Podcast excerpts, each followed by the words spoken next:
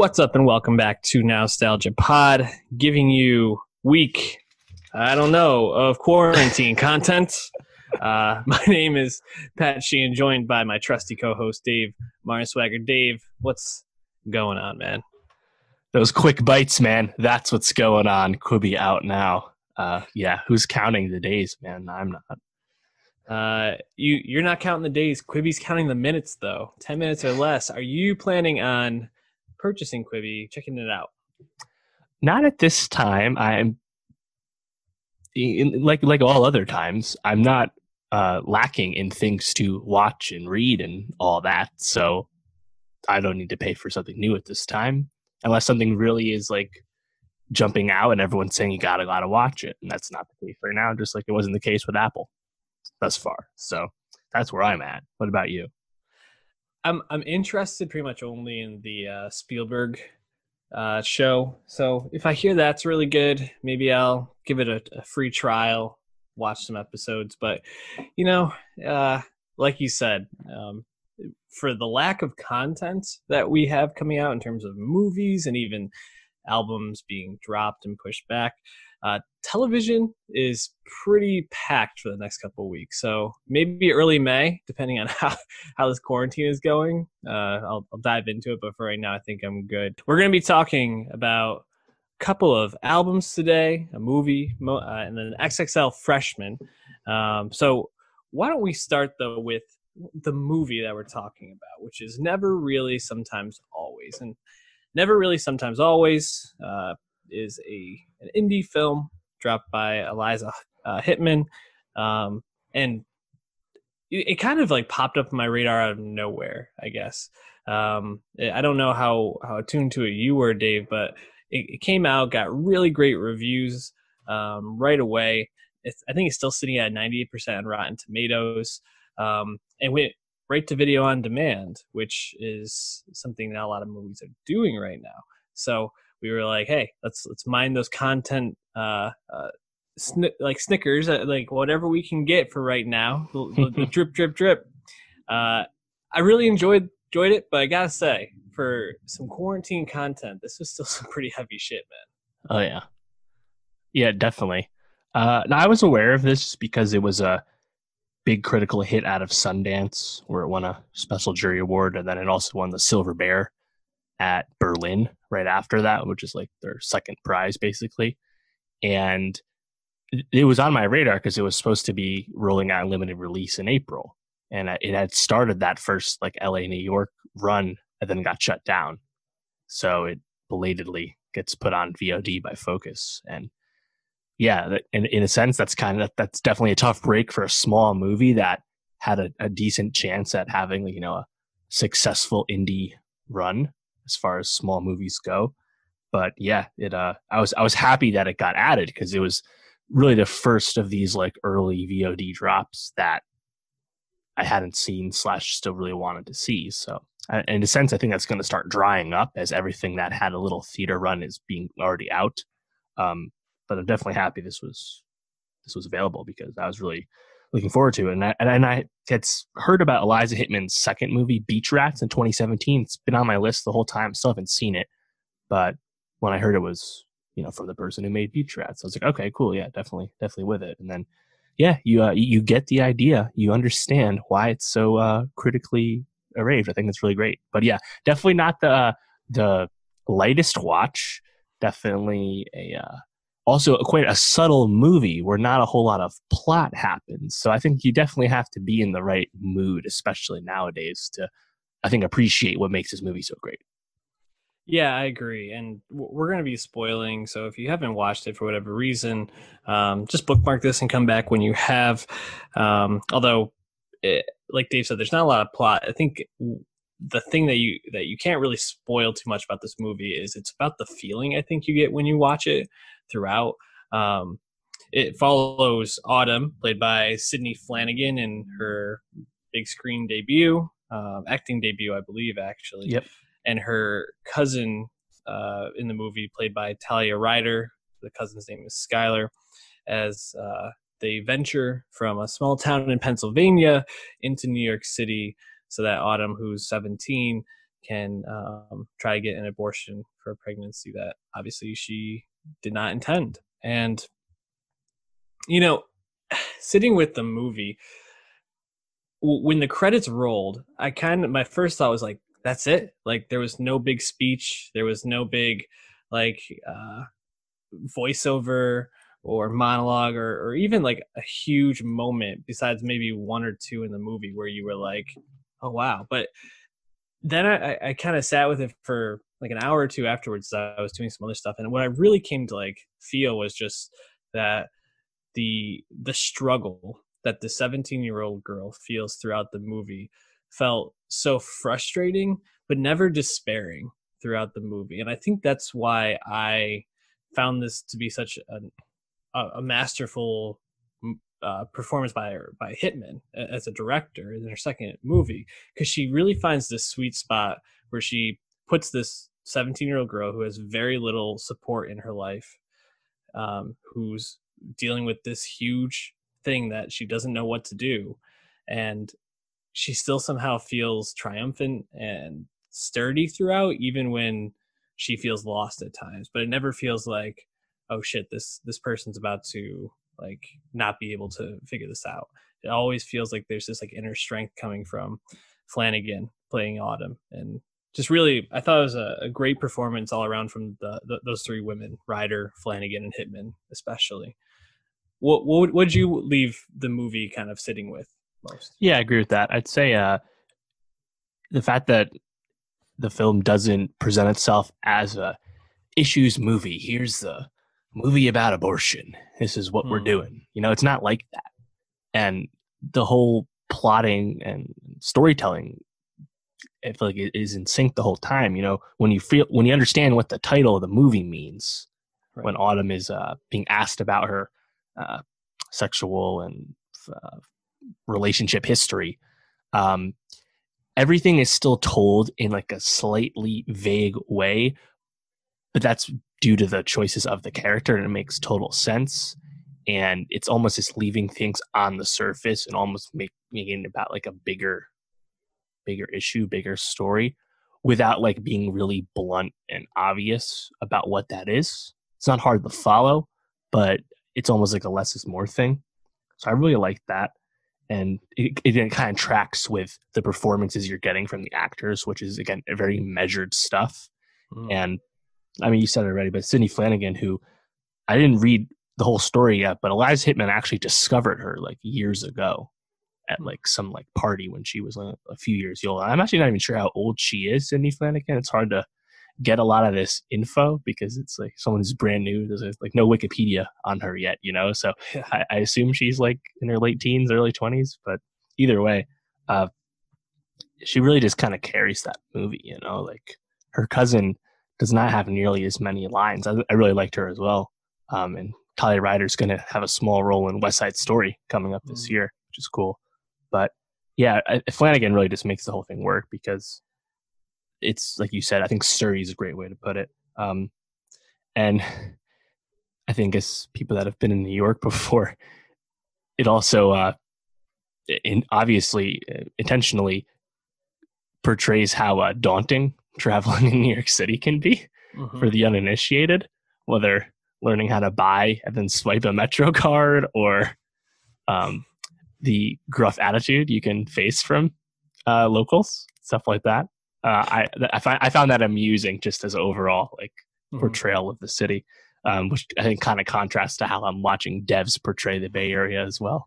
but uh, anyway, um, yeah, I, I, I, the the way that this movie tackles abortion and uh, sexual violence and domestic violence and all that without um, aggrandizing itself with some like really obvious preachy speech.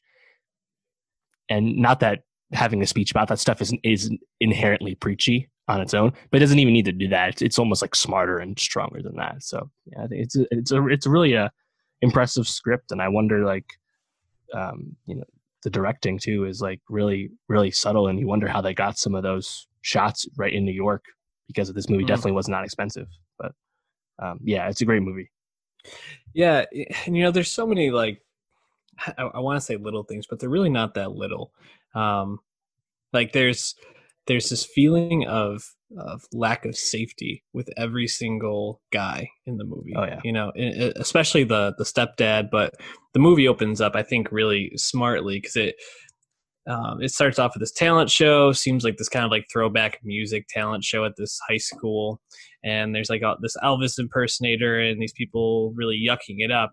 And then Autumn comes out there and she's very serious and she almost feels like she's like singing her heart out. Um, but on such on such a different wavelength, and there's just like heaviness to her that the rest of the students don't have. So you kind of get a sense of who she is right from the get go. And then she gets heckled right in the middle, right? And that kind of starts off how every interaction with pretty much every guy in the movie, there's the sense of danger or the sense of like ownership that men seem to like feel over the women in the movie. Like whether it's the the supervisor at the supermarket who like kisses their hands yeah, when God, they hand the yeah the money in or tough to watch yeah, and or the the stepdad, how one he's pretty like verbally abusive to her, but also like the how he like has this weird way of like using the dog to like portray something to the women. I that part felt a little confusing, but like vaguely intimidating. Or even like mm-hmm. Jasper, mm-hmm. who you know like you, I, I couldn't really get a sense of what what his deal was until like they had to rely on him or call on him to try to get some help in terms of getting the bus ticket and then you right. kind of see he's he's got this ultimatum as well and um, i think that that really portrays uh, well the the perspective of, of autumn and and skylar who are right. these young women who have been victimized who have been taken advantage of pressured into things and this is the way that they see the world that mm-hmm. most men are probably out or, or not safe for them and that's i think that's done in a really smart way where it's not super in your face but it, yeah. if you just piece it together it's it's really artfully done um i also thought the uh the using the the local abortion and it's not abortion clinic the local like young mothers clinic that she goes right. to um and kind of how their methods and their perspective shaped the information that they told her to try to like dissuade her from doing certain things, making certain decisions. I thought that was really smartly done as well, and that kind of push and pull on her her decision. I don't know. It, it was so real at times. It almost was like how like hard to watch, but also I think really gripping throughout. So yeah, and the story would be a lot different too if um, you know, Autumn lived a few hundred miles further south, you know, not yeah. exactly in, in train distance of New York, you know, right. it, could, it could be even a worse, or a, worse kind of story, you know? Um, yeah, though, I think it's, uh, it's, it's, it's really great. And I'm curious to see how this does on VOD because it's not a movie that was ever going to get a huge marketing spend, even if nothing changed in our world. But um, I think pe- people that seek it out probably pretty happy with it. So mm. it's definitely the top of my right at the top of my list so far this year. Shout out to um, the mom played by Sharon Van Etten. Yeah. Who, uh, we we reviewed her album last year, so uh, fan of the pod, come on the pod, Sharon Van Etten. Um, why don't we move on to some music though? Now that we're speaking about some musical artists, Sam Hunt uh, dropping his second album, Southside, uh, the follow up to 2014's Montevallo. Mm-hmm. Uh, Sam Hunt, interesting because I feel like uh, he has such stature within the country music genre for so little output but he's such a big name man i mean it's crazy and I, you know when you when you write body like a back road or house party or drinking too much like those are songs that really I think mesh pop and country well, and I kind of just become songs in the zeitgeist. And he's received a lot of criticism for not being pure country music, uh, you know, being called bro country. Yeah. Uh, before we start recording, you, I think you said it best. He's kind of called the Drake of country in a sense. Mm-hmm. Um, mm-hmm. and, and he he will admit that he uses hip hop influence to create these country songs. Um, and that was kind of the the thing coming out of his first album, uh, Montevallo, was um, this song, this sound wasn't traditional country. It was this more pop, R and B, hip hop infused sound.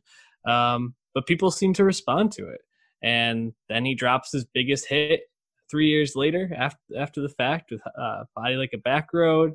Song was everywhere, and then he just disappeared for a little while. We we didn't hear from him for almost two years, uh, and now second album comes out, Southside, and Dave, I know you didn't listen, so I'm gonna I'm gonna report.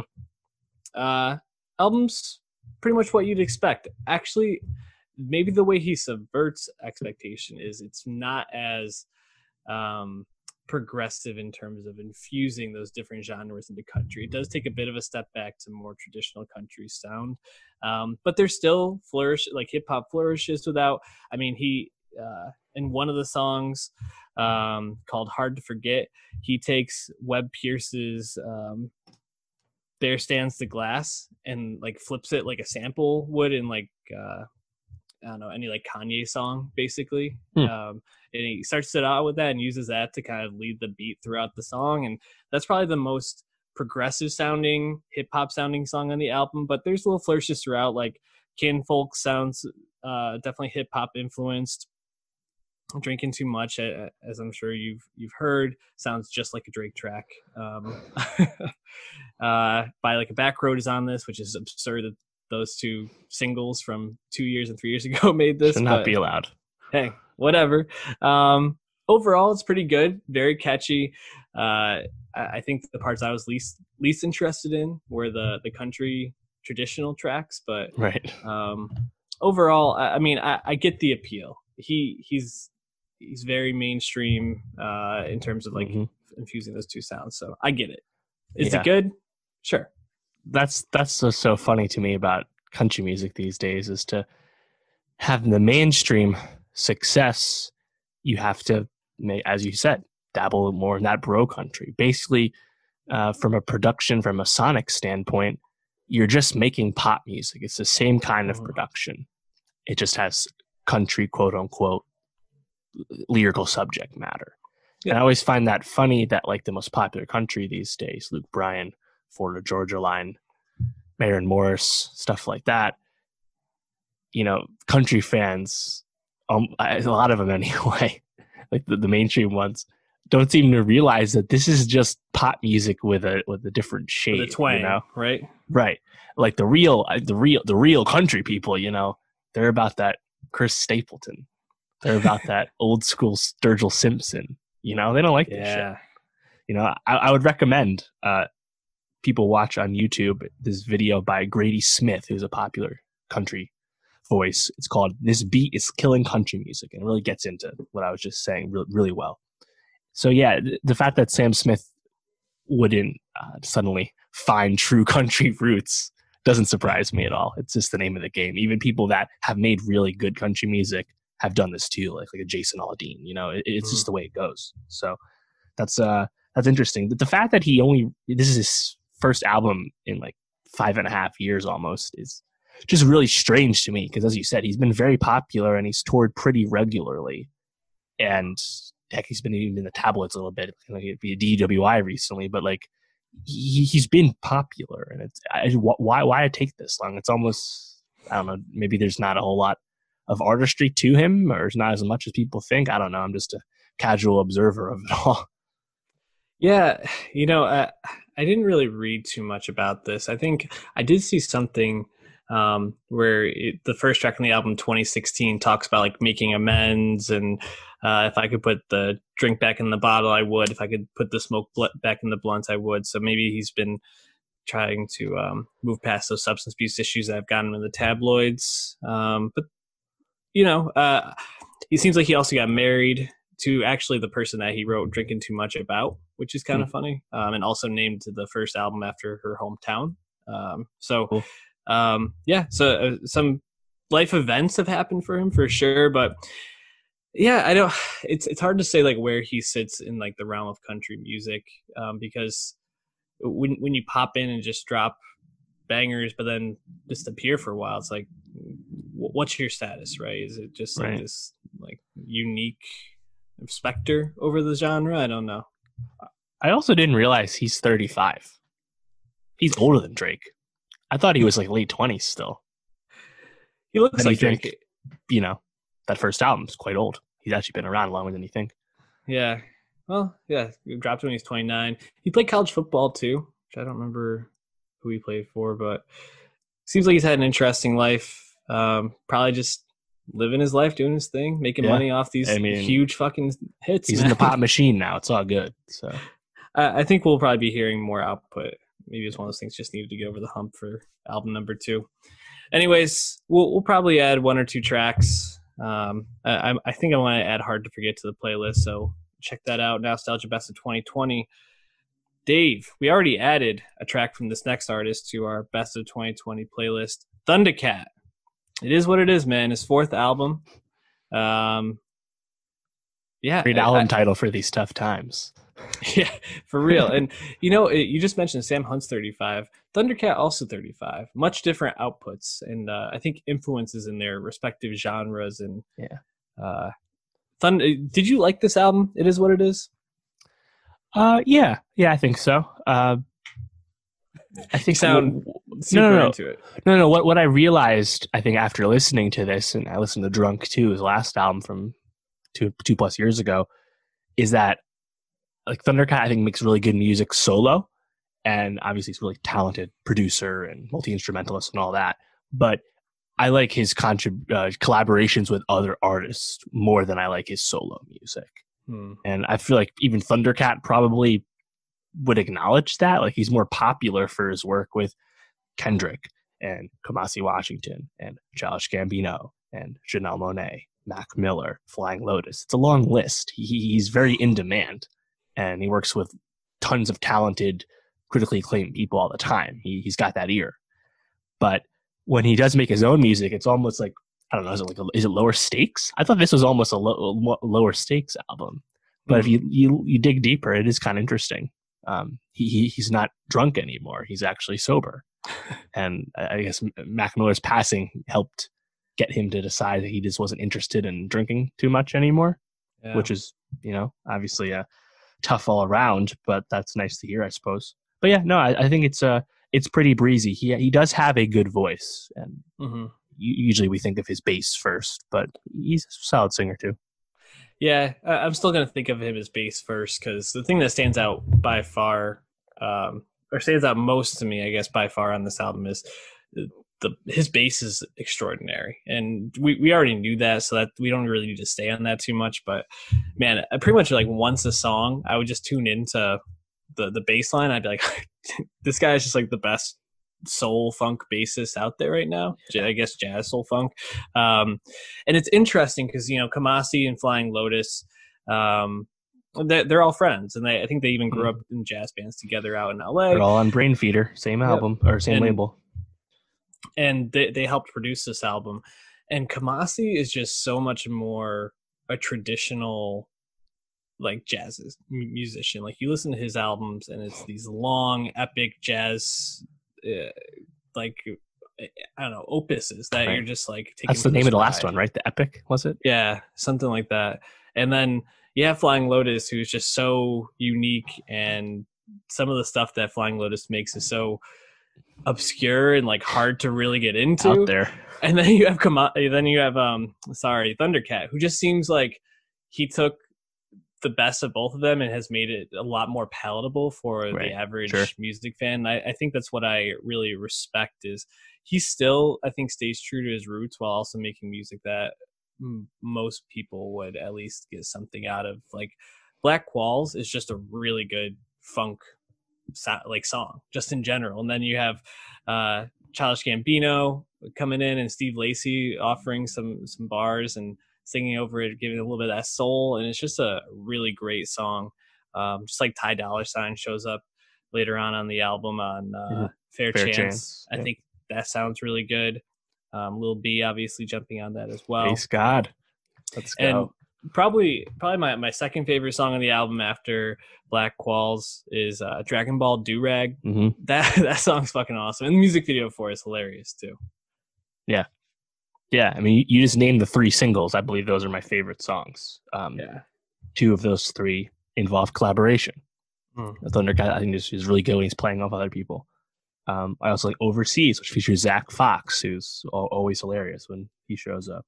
Um, but yeah, you know, I mean, I think when it's just Thundercat's voice or him in a sample, sometimes you just kind of, I don't know, space out a little bit and just listen mm-hmm. to the sick, groovy bass yep. that follows all of his songs. And that's cool, you know? Um, them changes made my decade songs list. And ultimately, that's just a song with a really sick bass line. Yeah. And sometimes that's okay. Sometimes that is okay, Dave. And uh, we, I think we re- we both recommend giving this a listen. There's really not anything I would say that's bad on here, but like you said, I think some of the uh, the songs where it's just Thundercat solo, um, you just find yourself sometimes grooving a little bit more than actually tuning in. So uh, definitely worth a listen. Give it a give it a check, Dave. Tell me about this Empress of album that I neglected to listen to. Uh, yeah, Empress of was someone who I became aware of when her second album came out in 2018. Uh, first album 2015 called Me, second one called Us. Is American pop R&B singer, kind of a interesting genre blend, almost like avant-garde pop. She's been compared to Grime. She's been compared to FKA Twigs.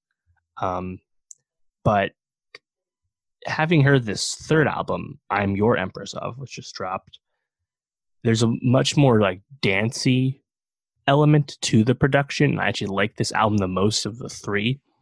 And I would almost say like you could almost she almost reminds me more of like a, like Janelle Monáe on her slower tracks. Uh, it's kind of hard to compare to someone. But either way, I definitely recommend people at least jump in with this third album because this kind of avant-garde dancey pop, get hard to explain, it is dope. Like the, there's a lot of like really fun songs on here, and I think she is a pretty good songwriter too. Um, this is a little more wider in scope than the past stuff, which were much more focused on like relationship things. But either way, I, I would say definitely try and dive in. There's a few tracks, um, bit of rain, you give it up, give me another chance, and maybe this time were the, the four I really really dug. And you know, she's not a not a popular artist at all. She's in any kind of dance pop lane. She's far from Dua Lipa, and it's pretty obvious. Um, but and I, I, didn't see a whole lot of like attention being given to this album. It was really just something I was just on the lookout for because I knew the last one got a lot of love. But I was happy I listened to it, and I would definitely uh, recommend people give it a shot just because you know I think we're we're seeing this now. The album uh, release calendar is starting to dry up at least for the next month or so. So anything that looks like it was put out the way the artist wanted to uh, is worth your time. I think in this case, Empress of she she said she made this all at her home studio in LA in between tours, which I think is kind of impressive because it hmm. sounded like she made this pretty fast. But this is definitely my favorite album of hers thus far, and pretty short. So definitely listen to it. So it feels like a progression for you. Yeah, I'd say so. Uh, the other stuff was a lot more like softly spoken, but the production there was just not like like any like big production like there is on hmm. this one, which you know what whether she sticks to this lane or not, I'm not sure, but um, I liked it a lot. Well, I'm looking forward to giving that a listen, catching it, catching up for sure. Dave, why don't we move on to this uh, Rod Wave album? Uh, Pray for Love. This is what his second studio album, but since 2017, he's released like five mixtapes, and I don't know. It seems like he's a pretty active yeah. guy.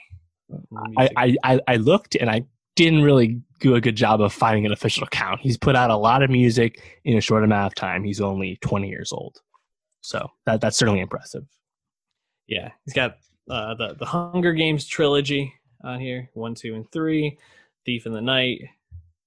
Uh, sorry, Thief in the Night was a track. Uh, PTSD and Ghetto mm-hmm. Gospel, and now Pray for Love. Uh, this is my first time really diving in. Um, I, I, I listened to like his, his big single, um, Heart of a Heart on Ice. Yeah. Sorry, and it's the hits the hit so far. Yeah, I kind of I kind of got a sense of him, and got to be honest, pretty underwhelmed by this album. Um, I think mostly what I felt underwhelmed by was it felt very samey throughout for me. Uh, it felt very much like the same energy for most songs. I actually thought uh, my Spotify had like gone back and played one of the the, sa- the same songs over again by Bad accident. sign.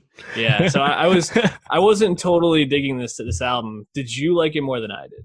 I liked a lot of moments, but I agree it does found, uh, can sound samey, which I think is it is interesting and probably fixable for him because I think he demonstrated on all his work to date that Rod Wave he can do the really like melodic singy stuff, but he also is a talented rapper. So he has the ability, I think, to switch it up more than a lot of other people we associate with being more one note.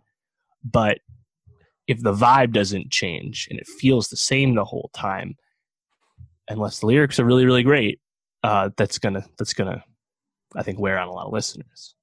And I do give him credit. I think he does have a lot of moments where he can give you those really like painful lyrics that also can kind of serve as really motivational stuff. It reminds me a lot of NBA YoungBoy. I think the appeal is very similar in terms mm. of guys that can both be more singy and more rappy and just attract fans. Um, but yeah, I think he's still still uh, on the on the rise with that kind of stuff. Um, but I, I liked um, the greatest. I liked uh, Rags to Riches. I think they're he, he he can make some kind of really catchy sounds, and he's definitely talented. And I am definitely going to keep looking out for him because it, it does feel like he's starting to attract a lot of fans in the past, really the past few months. It's been a really quick rise in terms of him getting any really mainstream attention. So I'm certainly interested, but I agree. Um, it, uh, you know, in terms of as, as, a full body of work, it's not, um, he could, I think he'll do better in the future.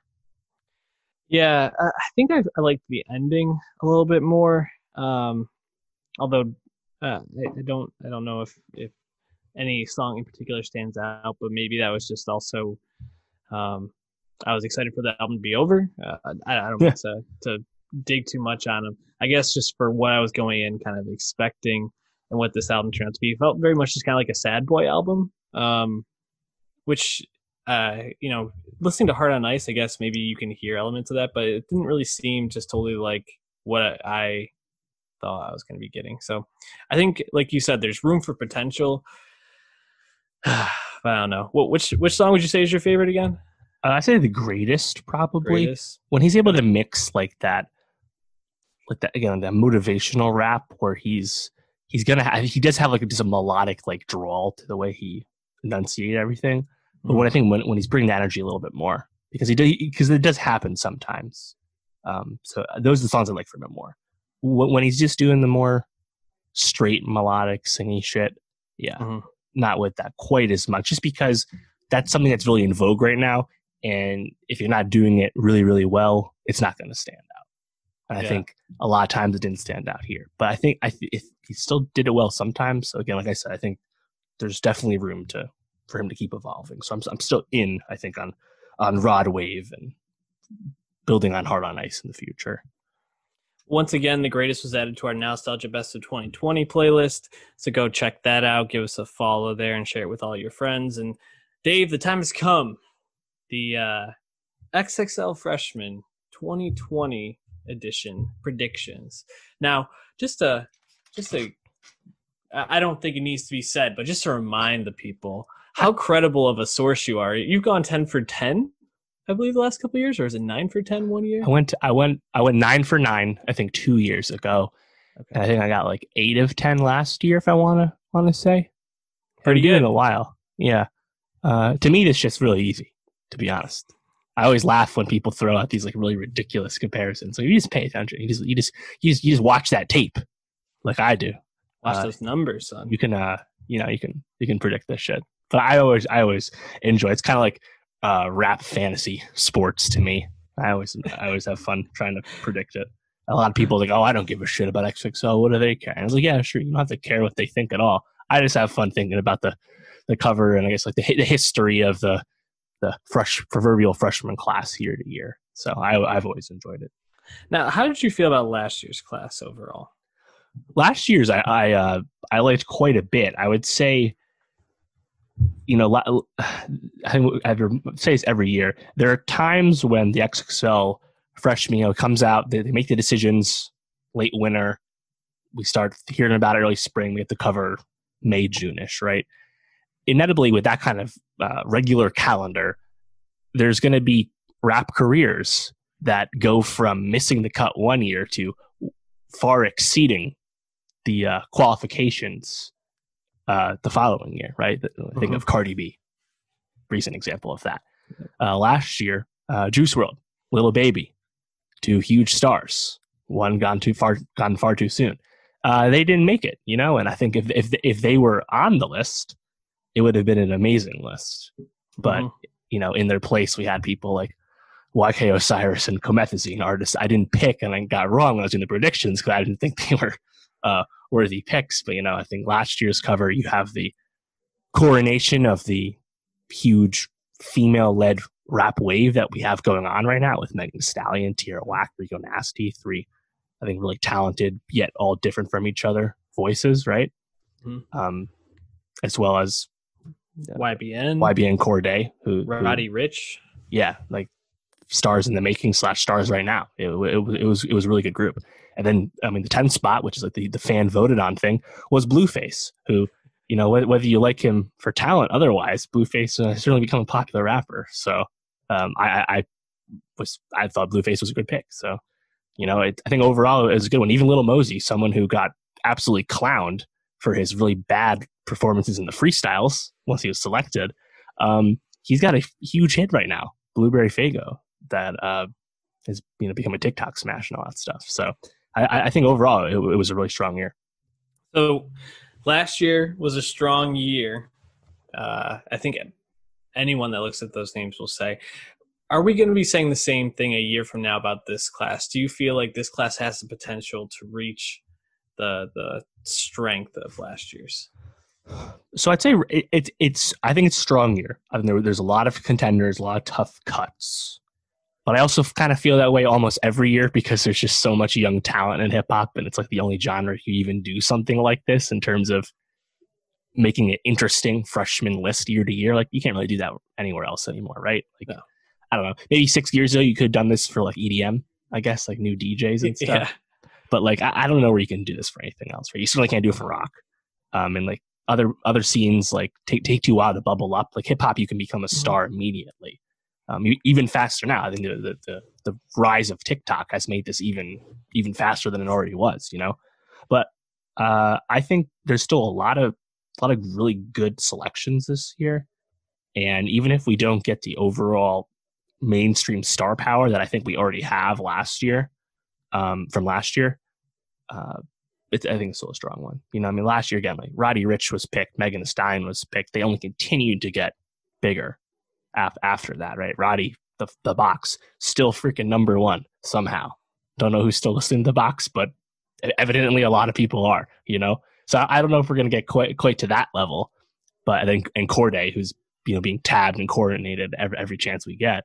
But I mean, there's still a lot of good picks. So I, I like this year. I, I think in terms of like bad years, I think was it 2015? There were, there were some weak ones um, in the middle of the dec- last decade. So I don't think, I don't think we have one of those this year. So why don't we start off with the people that seem like absolute locks? You know, just uh, I'll, I'll, throw out my the, the, little bit of knowledge I have and see what what what I can do here. So just kind of looking through. Uh, we talked recently about Jack Harlow, one of the few names on here that I am aware of, uh, I'm familiar with. Feels like he's probably going to get on there, right? Um, yes, yeah, I'd say so. I mean, Jack yeah. Harlow, he, he's the only one I think he, he probably would be the first XXL choice from Kentucky, which I hmm. guess, mm. guess is cool. He also is a white rapper. They don't make the list often, so I think if there's a a, a worthy pick, it almost stands out for that. Um, but yeah, what's popping? That's what 100 million streams on Spotify or just about. Mm. And he's, I think he's up to like 13 million monthly listeners as a result of basically one song that became a, a TikTok meme, among other things. So but even if that's really the only touchstone people have, a lot of times you only need one big hit to make this kind of list. Mm-hmm. But I still think he's a good one because if that one hit is based off bars and technical ability, that, that, that I think that leads to uh, faith and strong output in the future. So I think Jack Harlow is a, a, really good pick. So the next one that seems like a lock to me would be Lil Tecca. Uh, have you seen these Spotify numbers, dude? Ransom, uh, almost up to 600 million streams on Spotify. Uh, not not really sure how you could be on this list, have 600 million streams and not get picked. So he seems like a lock, right? Yeah. Oh, yeah. Well, that's the thing. It's like the little Tecca like wave was just starting when the cover was coming out last year. So it was one of those. Everyone's like, all right, next year it'll probably be time. And then Ransom gets all the way to number four in the country. All these monster, monster numbers, as you said. Um, it sounds like he's he's still throwing his hat in the ring for this year. He's not going to bow out and you know become too big for it, which is cool because I think he's definitely can is like the anchor of this cover with when you have that kind of status and, and success already. Um, and he you know he's from New York, but he's very much representing that newer melodic wave that you get out of New York, of course, from people like A Boogie. So yeah, Lil Tecca is also only 17. Like and he's already had a monster hit like this. So, and and you know his debut album, "We Love You, Tecca," had other successful songs like "Shots." So I I don't think he's a one hit wonder by any means. And yeah, I mean Ransom, man, Ransom was actually my second most streamed song on Spotify last year. Funny enough, hmm. it, it's just a, it's just a catchy song that you just can run back all the time. So yeah, uh, he, he he's the face of the cover. I'd say he's the anchor this year. Interesting. Okay. Um, I, I mean, makes sense when you're doing those numbers. You got to be up there. So, Lil Tjay also doing some monster numbers here on Spotify. Um, it, look, just looking here, uh, he has multiple songs with more than a hundred thousand, a hundred million. I'm sorry, uh, plays. Mm-hmm. Uh, FN, Pop Out, which he, he's featured on. Hold on. I mean, he does some numbers. He's he's probably up there too, right? Yeah, I actually he was one of the picks. I I made him as a pick last year, and obviously got that wrong. Um, and he had a lot of songs I liked from last year, like Brothers and Resume. Yet now we have even more output. We have that that full length project, Pop Out with Polo G. It was a massive hit. It's actually his biggest hit to date, even though it's a feature. And Lil Tjay, I think he's literally from the Bronx, just like A Boogie, and he sounds a lot like A Boogie you could call him B Boogie or C Boogie if you want. um, also only 19. So yeah, little Tjay, he was another one that people were thinking last year. You know, was just miss. I, I, was trying to squeeze him on last year, didn't happen. But he, he's a, uh, he, I think he, he's an obvious one for me. And then, you know, he, he's obviously connected with Polo G, with Pop Out. Pop Out's massive. That's like 320 million streams. That's really big. But Polo G actually really surprised me. I wish we reviewed his album last year, Die a Legend, because I was expecting more of the sound of Lil Tjay, more of the sound of Pop Out, but the rest of that album is much more of that. I don't know that like Meek Mill like street survival stuff. And in Polo G's case, he's from Chicago, but he's from like, you know, like the South Side where it's really hard. And he was he got a lot of raves for that album in terms of the uh, the lyricism. So he's actually, I think, kind of an underrated pick where people know Pop Out, which is just a fun banger. Yet there's actually a lot more lyrical uh, dexterity under the hood. Almost kind of, I think he's just a lot like Meek Mill. So hmm. uh, he's definitely one I would invest in long term because I think you know, Die Legend is the strongest uh, uh, full length project any of the people we're gonna pick today has released so far. And yeah, I think, I think that actually says a lot. And he's only 21 still. You're so. buying all the Polo G stock. I am. Sounds like. Um, all right. So who else is, feels like a lock to you? Anybody? Yeah, I'd say there's one more lock, uh, and that would be NLE Choppa, who, like Lil Tecca, is only 17 years old. Another one who was starting to make that buzz last year. People were already throwing his name out. Um, Shotta Flow was really big. That's what put him on the map. Then he releases the remix with Blueface, probably Blueface's best feature ever, where Blueface actually adopts the flow of someone else, Choppa's, and it's great. I think it's a better version of the song. And Blueface actually performs that when he does his own sets because it's such a big hit. And he also released Camelot, which is just a energetic banger. And you know, Choppa's from Memphis. We're getting a lot of Memphis these days. We'll talk about someone else from Memphis later and he just kind of has that like shot out of a cannon rapping energy that I think is really appealing to people. And I, I, he hasn't demonstrated much lyricism, but you know, since we kind of moved past the quote like SoundCloud wave, hearing someone who's going to spit a lot of bars at you really fast with like just shit ton of energy, like NLE Choppa does, I think it's just really appealing. You can see that in the numbers he's doing. And he's also starting to like branch out and do more of that singy, more melodic stuff. I don't like that nearly as much as the just straight bar stuff for him at this point. But I think, you know, all the success at only 17, he's I think he's a pretty easy one to go with. So I, I think those those five would be our locks: Lil Tecca, NLE Choppa, Polo G, Lil Tjay, and Jack Harlow. And I have some other people that I think are pretty close, but I think those five. And you know, last Rod year Wave? I think last year we had more locks. Now Rod Rod Wave's probably probably the next one, but I was actually surprised because Rod Wave does not do overall numbers. He's only at like five million listeners. That's still a lot. Uh, monthly listeners to Spotify, it's still a lot. But like Heart on Ice, I think is really like the one touchstone anyone has. We'll see how this brand new Pray for Love album does for him. Um, but you know, he I think he's he's actually just interesting to me from like a, a demo perspective on the list because he's from Florida, but he's not like what we've associated with Florida recently with like Little Pump, XXXTentacion, Denzel Mhm. Curry, etc. He, he he's he's different than a lot of the, the Florida stars of late. So, you know, NBA YoungBoy didn't make this list a few years back because he had a lot of legal issues at the time.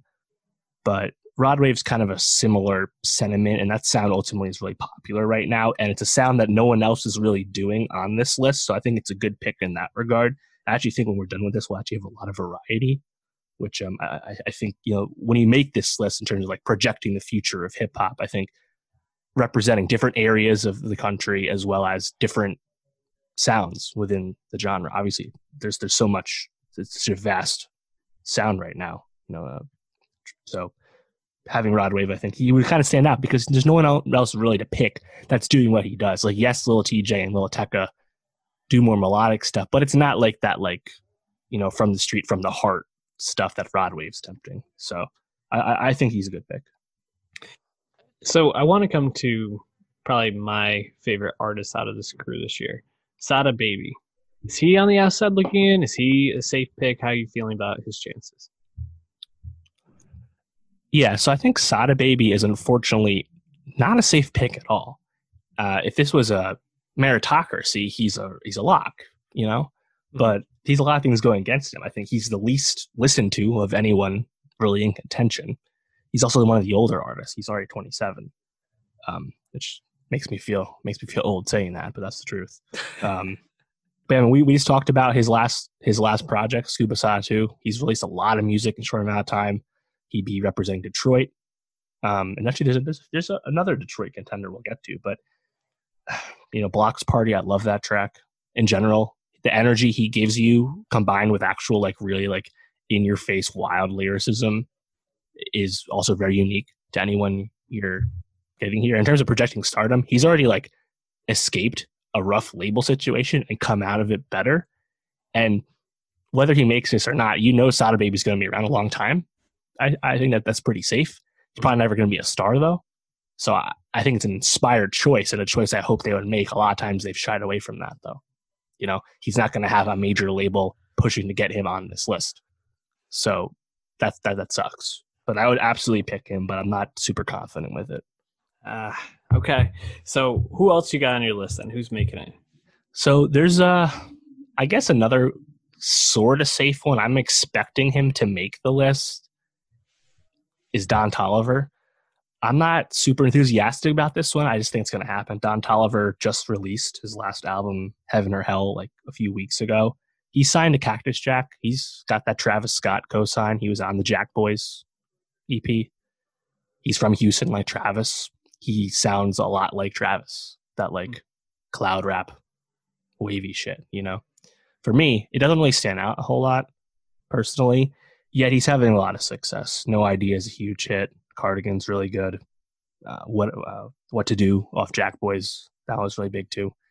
He's become really big. I think really fast. Basically, Travis did what I think big artists should do. They find someone they like and they give them a, a lot of shine. And it really seemed to have worked for Don because he did not make a lot of noise at all with his first two mixtapes. And that, that's great. Yeah, obviously happy for him. but not not an artist I'm super enthusiastic about. But you know, he's streaming just as much as Choppa and Tecca and Tjay and Jack Harlow and Polo G. He's doing just as much numbers month to month right now as those guys. Hmm. So I think he's probably a safe bet because he he also has the push. So Don Toliver, you know, he's all right. So Don Toliver's on the list. DaniLeigh, Fivio, Foreign, yeah. any of these names? So Fivio Foreign. All right. So Pop Smoke, RIP. If Pop Smoke was still with us, I think he's the face of this cover. It's mm. pretty obvious. Um, Pop Smoke is not here. Now, Pop Smoke was the face of Brooklyn Drill. Brooklyn Drill is a lot different than the singy shit we're getting from Tecca and Little Tjay in other parts of New York City, right? Um, that Brooklyn drill scene is super vibrant. There's a great pitchfork piece I recommend you can read to really understand that. It would be malpractice for XXL not to pick a Brooklyn drill artist, even in the wake of Pop Smoke's passing. Now that leaves you, you have to pick. I think there's four four guys you can pick. Fivio Foreign, Sheff G, Two Two Gs, and Smoove L. I personally like Two Two Gs the most. I, I think he sounds awesome. Listen to Spin the Block, and you'll get the idea real fast. Fivio oh Foreign, though, is the one who is the most popular and by most that's still that's still relative. He's at like two million monthly listeners. It's not a big number. The other guys though, they don't really seem to have a big national presence. It's really just like they're like New York stars right now. And in a sense, you can pick any of them, and they're really inspired choices because overall they're not famous. But I think they would just go with Fivio oh because he has the biggest hit of all of them with Big Drip, and he seems to be branching out the most. He's collaborating with other major label artists so uh, I'm I just want them to pick one of these guys. I think it'll be Fivio. I would pick two two Gs, but yeah, if they don't pick a Brooklyn drill artist, that's super lame because that just means they're that is you need to have your your your finger on the pulse of new hip hop when you make this list. And Brooklyn drill has been the most vibrant of the the new, the new waves. So you got to pick someone. So I'll go with Fivio. So Fivio is making Dave's list. Uh, not not certain that it'll be uh, XXL, no, but but not safe sounds like you feel like it, it, would be malpractice. So put it on the list. Who else is making it? DaniLeigh. So you met uh, you met DaniLeigh. You mentioned Danny her. Uh, so last year, really big for women, right? Tierra Whack, Rico Nasty, Megan Stallion, and other people um, that you could have picked. The problem is, I think right now, women are still dominating. You know, think of Doja Cat. I, I was pegging Doja Cat for this list uh, a few months ago. She was not listed on the website in terms of people you can vote for for the 10 spot. So it sounds like Doja isn't interested in making a list, and she became really big, you know, in mm-hmm. between covers. So that, that is what it is. So in, in, that leaves you with like, you know, there's a lot of there's a lot of female MCs that have not made this list, of course. Yeah, I don't know if any of them have really like bubbled up to the top, or at least even to the level we've mentioned with other other other guys who just said. Um, it's people like Cuban Doll um, and DaniLeigh. That's really the only ones I would really consider, you know. And I think DaniLeigh is interesting because her sound's a little different. You know, it's not like the, I think, easy to grasp like, like break.